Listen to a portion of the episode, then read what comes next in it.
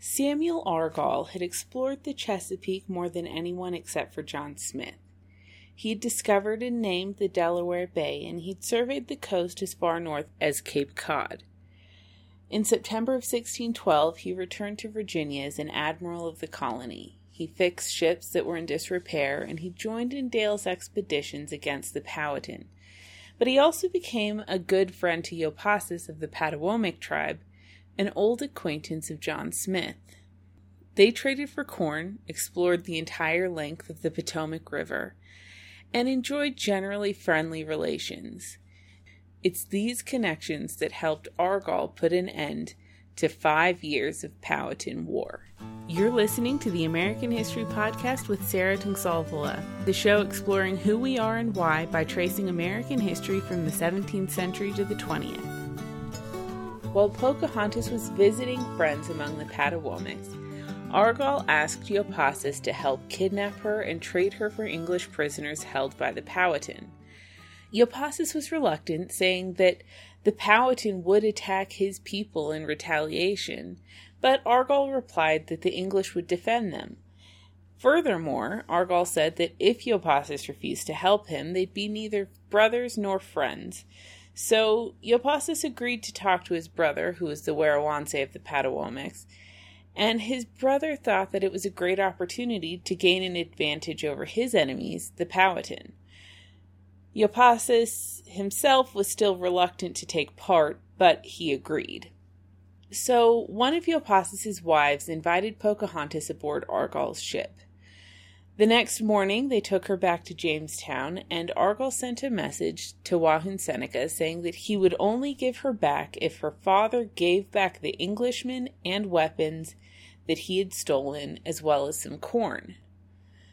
This was a crushing blow for Wahunsenaca. Forget the fact for a minute that the daughter he loved had now been kidnapped by his enemies. This was the event that would show all of his dominions that he couldn't beat the English. He couldn't get her back by force. He'd spent the last five years responding to military raids with hit and run attacks. He had been waging a war of attrition because he simply couldn't win in open combat, but open combat would be the only way that he could get his daughter out of the fort at Jamestown. Worse, if Wahunsenaca responded too readily to English demands, he'd show his weakness to the world. The vast majority of tribes in Tsenacomoco only paid tribute to him because he was stronger than they were. And if he showed his weakness, the entire empire would fall apart. The only thing he could really do was stall, so he didn't respond for three months, and after that time, he sent some broken weapons to Jamestown and said that he'd send 500 bushels of corn as compensation for the tools and weapons that had been stolen and broken. He said that if he got his daughter back, he'd be forever friends with the English, but Dale refused the offer. Dale had the upper hand and he was going to use it. So Dale sent a response to Wahunsenaca saying that his shipment of weapons didn't begin to account for everything that had gone missing. Dale said that it was Wahunsenaca's choice whether he would establish peace or continue as enemies, and if he wanted to be friends, he would have to agree to all of Dale's demands. If Wahunsenaca wanted his daughter back, he would have to show all of Tsenacomoco that the English were now in charge. There would be no compromise. If Wahunsenaca wanted anything, he would have to fully submit to the English. Wahunsenaca didn't contact them for another year. Dale put Pocahontas in the custody of Alexander Whitaker, an esteemed pastor and Cambridge educated Protestant theologian, so she could learn to read and write and could learn about the Bible. To emphasize the Puritan nature of this group of colonists, it's worth noting that Whitaker's father was John Pyne's close friend and confidant. Whitaker himself was deeply impressed with Pocahontas as a person, and he came to respect the Indians through his interaction with her. He hoped that the natives could be converted, and under his guidance, Pocahontas spent time with many of the colony's more respected citizens. One of these was John Rolfe. After a few months of no contact from Wahunsenaca, Dale decided to assess the state of Powhatan relations. Clearly Wahunsenaca was stalling, and Dale was tired of waiting for answers, so he provoked a fight. He sent an ultimatum to Orpox demanding that the terms of Pocahontas's return be met immediately. And the Indians responded that Wahunsenaca was three days' journey away, but that Opechancanough would accept his demands on Wahunsenaca's behalf. They then indicated that Opechancanough was in full control of Tsenacomoco anyway. So Dale was pushing Wahunsenaca to back down, and Wahunsenaca was still trying to deflect the pressure. As the English went ashore at Orpox, a group of warriors attacked, and so they killed them, burned the nearby villages, and took their corn. Wahunsenaca sent a message the next day saying that he would return the weapons, but that the English living in his territories had fled because they were afraid Dale would kill them. They hadn't been kidnapped, but they had left voluntarily, and Wahunsenaca would allow them to remain if they wanted to. The next day, there was a standoff, but neither side wanted to shoot. The English didn't need to shoot first, and the Powhatan knew they couldn't win in an open confrontation. So instead of fighting, two of Pocahontas's brothers came forward and demanded to see their sister. And the English agreed. They found her in good health, and they promised to persuade their father to redeem her and conclude a firm peace forever. John Rolfe led the delegation to negotiate the peace.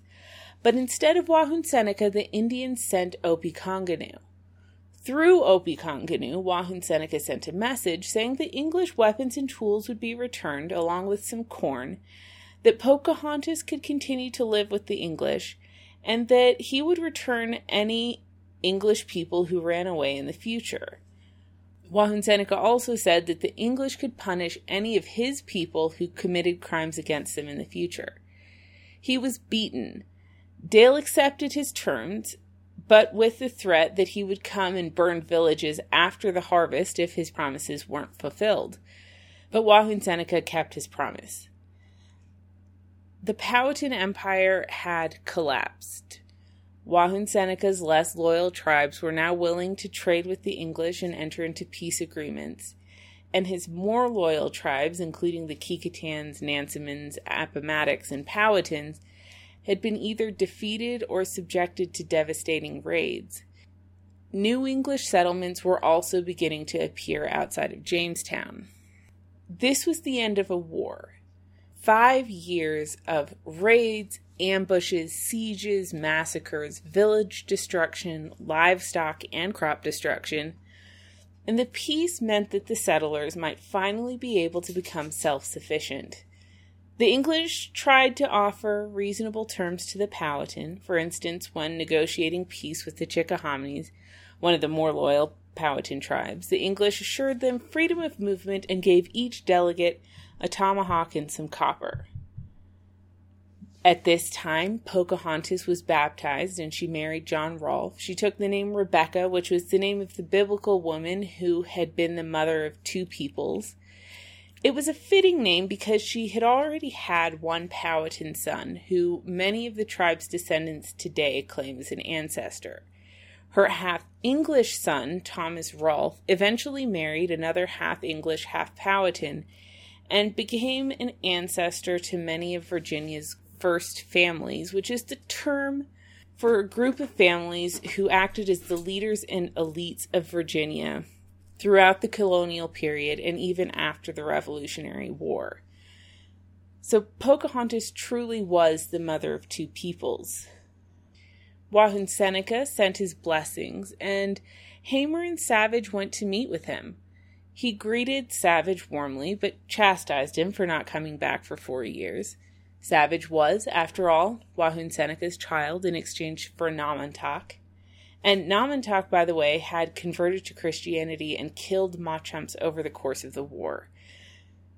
Savage and Hamer told Wahunsenaca that Pocahontas was happy enough with the English that she wouldn't want to leave, and Wahunsenaca simply laughed and said that he was glad to hear that.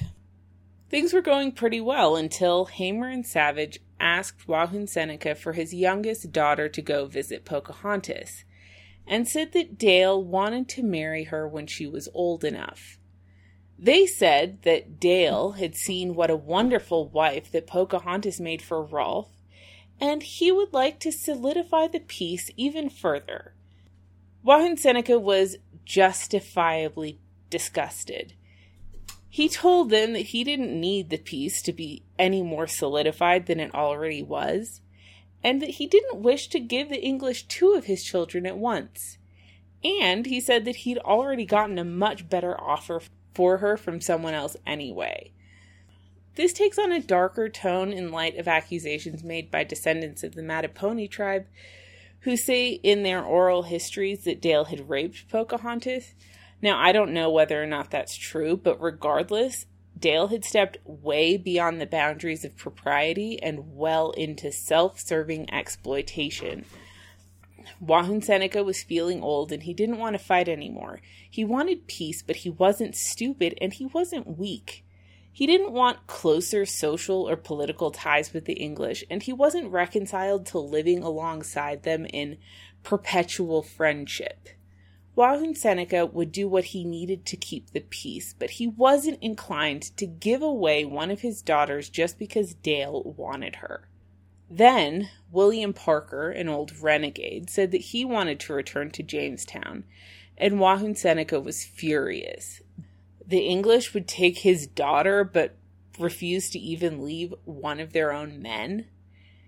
Wahunsenaca told Hamer and Savage that he wouldn't send a guide to see them safely back to Jamestown, and Hamer responded that it would essentially end the peace if he didn't. Wahunsenaca didn't speak with Hamer for the rest of the afternoon, and later he told them that he'd give him a guide, but he came with a specific list of objects that he wanted to trade for. A list specific enough that he wanted Hamer to write it down it wasn't the objects that were important. That was the last remaining aspect of the English relationship that Wahunsenaca could exert any control over whatsoever. He was showing in defeat the same dedication to not showing weakness that John Smith had shown as a prisoner so many years before. And that was the last formal meeting that the English ever had with Wahunsenaca. The peace allowed the English to thrive, and the switch to more private property had also helped rejuvenate the colony. Dale had minimized the amount of time that Jamestown's longest term residents had to spend working for the company, and this encouraged people to take a more proactive approach to their own welfare. Writing about the privatization, John Smith reflected that under the old system, Glad was he who could slip from his labor or slumber over his task, hard work bringing no individual improvement or comfort to a life already full of peril and pain. Hamer echoed the sentiment, saying, When our people were fed out of the common store and labored jointly in the manuring of the ground and planting corn, glad was that man who could slip from his labor Nay, the most honest of them in a general business would take so much faithful and true pains in a week as he will now do in a day. Private property also brought some level of social mobility to Jamestown. That would only increase in coming years as Rolfe's tobacco grew well and the Powhatan taught the English to cure it. When Dale returned to English in 1616 on Warwick's treasurer, it was full of tobacco, potashes, sturgeon, and caviar. Also on board was Don Diego de Molina, who had been a captive for five years and who the English hoped to exchange for John Clark. Molina's English companion, Francis Lembury, was also there, but Dale ordered him to be hanged a few miles from the English coast within sight of the land that he'd betrayed. Francis West John Martin and James Davies had also decided to return home. Also on board were Pocahontas and John Rolfe, along with their son and a bunch of Powhatans sent to accompany Pocahontas, including her sister Matachanna. A priest and tribal elder also went, instructed to give a detailed account of what they saw to Wahunsenaca on their return, and Thomas Savage accompanied them as a translator. The company hoped that the Indians would increase interest in Virginia and therefore revenue, but they really didn't. They took the Powhatan around the countryside and they were all evangelized, and some converted, and Pocahontas seems to have taken an active role in this. Pocahontas met the Queen, though interestingly, John Rolfe wasn't invited to meet any royalty because he wasn't of a high enough class. Pocahontas also met John Smith and she chastised him. We don't fully know what about, but it seems from Smith's recollection of her words and from Mattapony oral account of the content that she was berating him for the betrayal of her people, which she blamed on him. By the end of the trip, though, Pocahontas was dead. She had fallen ill, and when Rolfe returned to Virginia, he left his infant son with some relatives. The Mattapony believed that she may have been murdered because she was carrying information and suspicions back which would prompt the Powhatan to attack the colonists. You really have to decide for yourself whether you believe this or, in fact, any given historical account, but I feel like it's important to give you all the different sides of a story so that you can begin to decide. But back in Virginia, though the Virginia Company was still poor, the colony was able to grow with the new peace and privatization. Dale moved most of the population upriver where the climate was considered healthier, and different settlements began to specialize in the production of different goods, whether fish and salt, or corn, or livestock, or industrial commodities. Dale was encouraging the creation of a market economy within Virginia. Ultimately, though, Jamestown couldn't grow without more people. 1,500 settlers had sailed from England between 1609 and 1616, but only 351 survived. The company started guaranteeing land ownership to provide an extra incentive to colonists, and Argall was appointed as deputy governor. This was enough to motivate the first major infusion of colonists in six years, and it was the promise of land which would be the primary motivation for settlers to move to Virginia for the rest of the century. Privatization also ended the problem of food shortages. Finally, a decade after its founding, Jamestown was starting to thrive. Slowly but surely, its economy was improving and two years later, in 1618, for the first time ever, Virginia was able to send over 5,000 pounds worth of goods to England to repay the investors. Compared to the 50,000 pounds which had been invested since financing the sea venture, it wasn't much, but it was much better than before. In 1618, they divided Virginia into four cities or boroughs Kecoughtan, James City, Charles City, and Henrico. And a couple miles from Henrico, colonists set aside 10,000 acres for a university and college to educate Indian youth. Even as Jamestown thrived, though, the London Company was causing problems. Under a new policy, they were sending fewer supplies, charging more, and accepting only tobacco as payment. For the colonists, this meant that they were demanding more tobacco but sending fewer tools to help with cultivation. It also meant that a massive black market emerged, with smugglers bragging that they could recoup the cost of an entire voyage by selling just four casks of rotten wine. Wahunsenaca also died in 1619, and Opechancanough and his brother Opitchapam took control of the Powhatan. Argall had replaced Dale as governor, but after he was caught helping the Earl of Warwick use Jamestown as a privateering port, Yeardley replaced him. Yeardley was going to investigate Warwick's treasure and interrogate Argall, but the treasurer didn't return, and Warwick sent a pinnace to take Argall back to England before Yeardley could interrogate him. Yeardley, though, became one of the more beloved governors in Virginia history. Alongside changing London Company leadership, Yeardley ended nearly eight years of martial law, and he replaced the laws divine, moral, and martial with a government based on magistracy. He also introduced the General Assembly, which is a legislative body which was the predecessor to Virginia's current state government. There would be a six man council appointed in London and a 22 person House of Burgesses elected by the inhabitants of every town and plantation. It would convene once a year and it was authorized to consider all matters concerning the public well being. The governor had a veto right, and legislation could only be enforced with the approval of the company. At their first meeting in July of 1619, the General Assembly considered disputes between settlers, debated recommendations for relations with the Powhatan, ordered settlers to attend church in both the morning and afternoon of the Sabbath.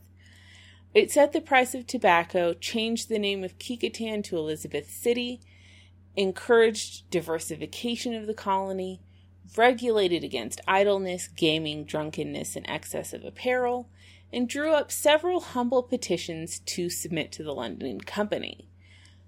The legislation definitely leaned toward the Puritan side with the emphasis on things like multiple sermons per Sabbath and regulating behavior. Yeardley's time as governor attracted hundreds of settlers. Sandys in London had been trying to recruit the Leiden Pilgrim separatists to move to Virginia, though they were also considering Guiana and New England. Though the Mayflower Pilgrims ultimately went to New England, hundreds of religious nonconformists did go to Virginia. Christopher Lawne established a plantation at Warraskoyack named Lawne's Creek, which became America's first Puritan center. The first boat of women intended to be wives also arrived in 1619. There had certainly been women in Jamestown before, but this was a move intended to change the nature of the colony to one emphasizing families. In a colony in which men currently outnumbered women 7 to 1. Jamestown had been a struggling outpost, a military camp, and a Puritan dystopia, and they wanted to make it a viable, sustainable, long term colony. For that, they would need women. The merchant roots of this generation of settlers had a very sinister side. Many people, as we've discussed, came to Virginia involuntarily, and indentured servitude was becoming a staple of colony life. Servants were exploited, and trading them became one of the most lucrative forms of trade in the colony, and John Rolfe even noted that this practice was giving Virginia a bad reputation in England. 95% of arrivals in this period were tenants and servants. The first group of Africans was also brought to North America in 1619. 32 Angolans arrived on none other than Warwick's treasurer, they had been stolen from Portuguese traders who were planning to take them to Latin America, but instead they ended up in Jamestown. They weren't legally much worse off than servants, though. There wasn't any institutional slavery at this point, and we'll discuss how that came about later. Non English people were given fewer legal protections, but the Africans weren't alone in that. Foreign artisans had come from France, Germany, Poland, and Italy and they also faced legal discrimination. In fact, unhappy with their treatment in the colony, this discrimination led Polish craftsmen to implement the first strike in American history in 1619, protesting that they didn't have the right to vote.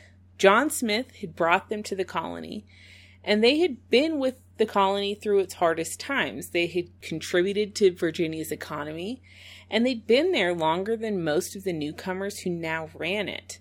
They'd survived the starving time, martial law, poverty, and war, and they were still some of the only workers in Virginia proficient in making glass, pitch, tar, and soap ashes. They had always been respected among the colonists, and now, 11 years later, they were being pushed out as Jamestown entered its era of prosperity.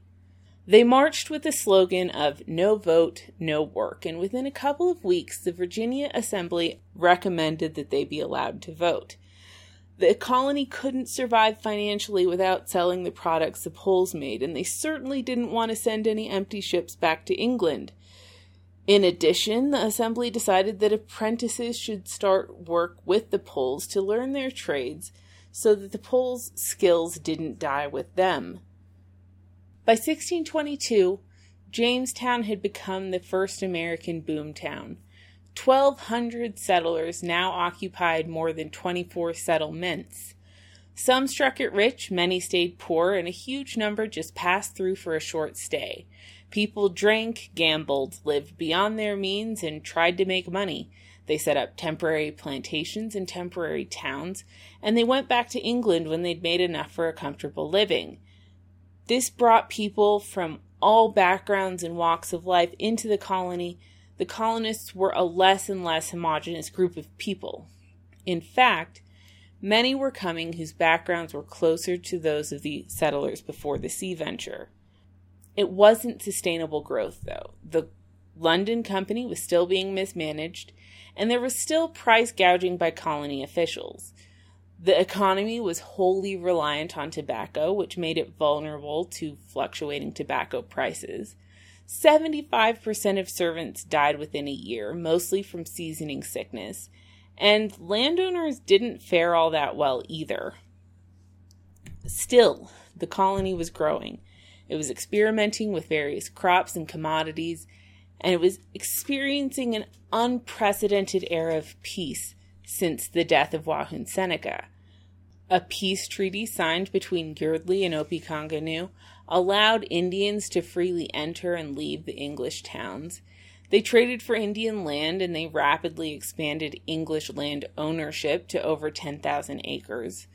Opechancanough openly courted English leaders and even supported them in a clash with the Chickahominies. He even visited Jamestown, which was something that Wahunsenaca had never done. Opechancanough allowed the English to open schools to educate Powhatan youths, and the English raised 3,000 pounds for that purpose. Yeardley and Opechancanough agreed on a system where the English would build houses and set aside grounds for planting corn in their settlements, so that families chosen by Opechancanough or his Werowances could go live there among the English. This would allow the settlers to teach the children without taking them from their parents, and it would incentivize adults to stay with the English too. The English would also establish a college for Indian children, and they would live together intermingled. George Thorpe was perhaps the best representative of the new era. He was a member of a gentry family from Gloucestershire, and he was closely connected to the Berkeley family who had led the region since the Norman conquest of England. The same family had set up a plantation in Virginia and would produce future governors of the colony, who we'll discuss later.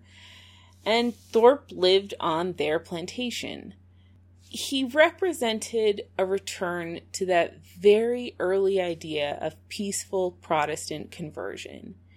In England, he'd adopted one of Pocahontas's companions, and in Virginia, he was so supportive of the Indians that some settlers criticized him for being too kind and unsuspecting of them. He personally worked to convert Opechancanough, and he even paid to have an English style house built for him complete with lock and key. Thorpe blamed the English for the lack of conversion, saying that the English hadn't forgiven the Indians for past conflicts in the way that Christians ought to, and that the Powhatans were of a peaceable and virtuous disposition. If the English would show love and affection, the Powhatan might actually respond to conversion in the way that they had adopted other aspects of English culture. The English should communicate with the Powhatan, help the Powhatan understand the Bible from their own sensibilities and backgrounds, and they should work to improve the Powhatan's material lives, not just their spiritual ones. Thorpe even believed that Opechancanough was near to being converted, and it was about this time that both Opechancanough and his brother Opitchapam changed their names, though not to English names. This isn't the end of the Jamestown story, though. There's just a little bit more. Thanks for listening.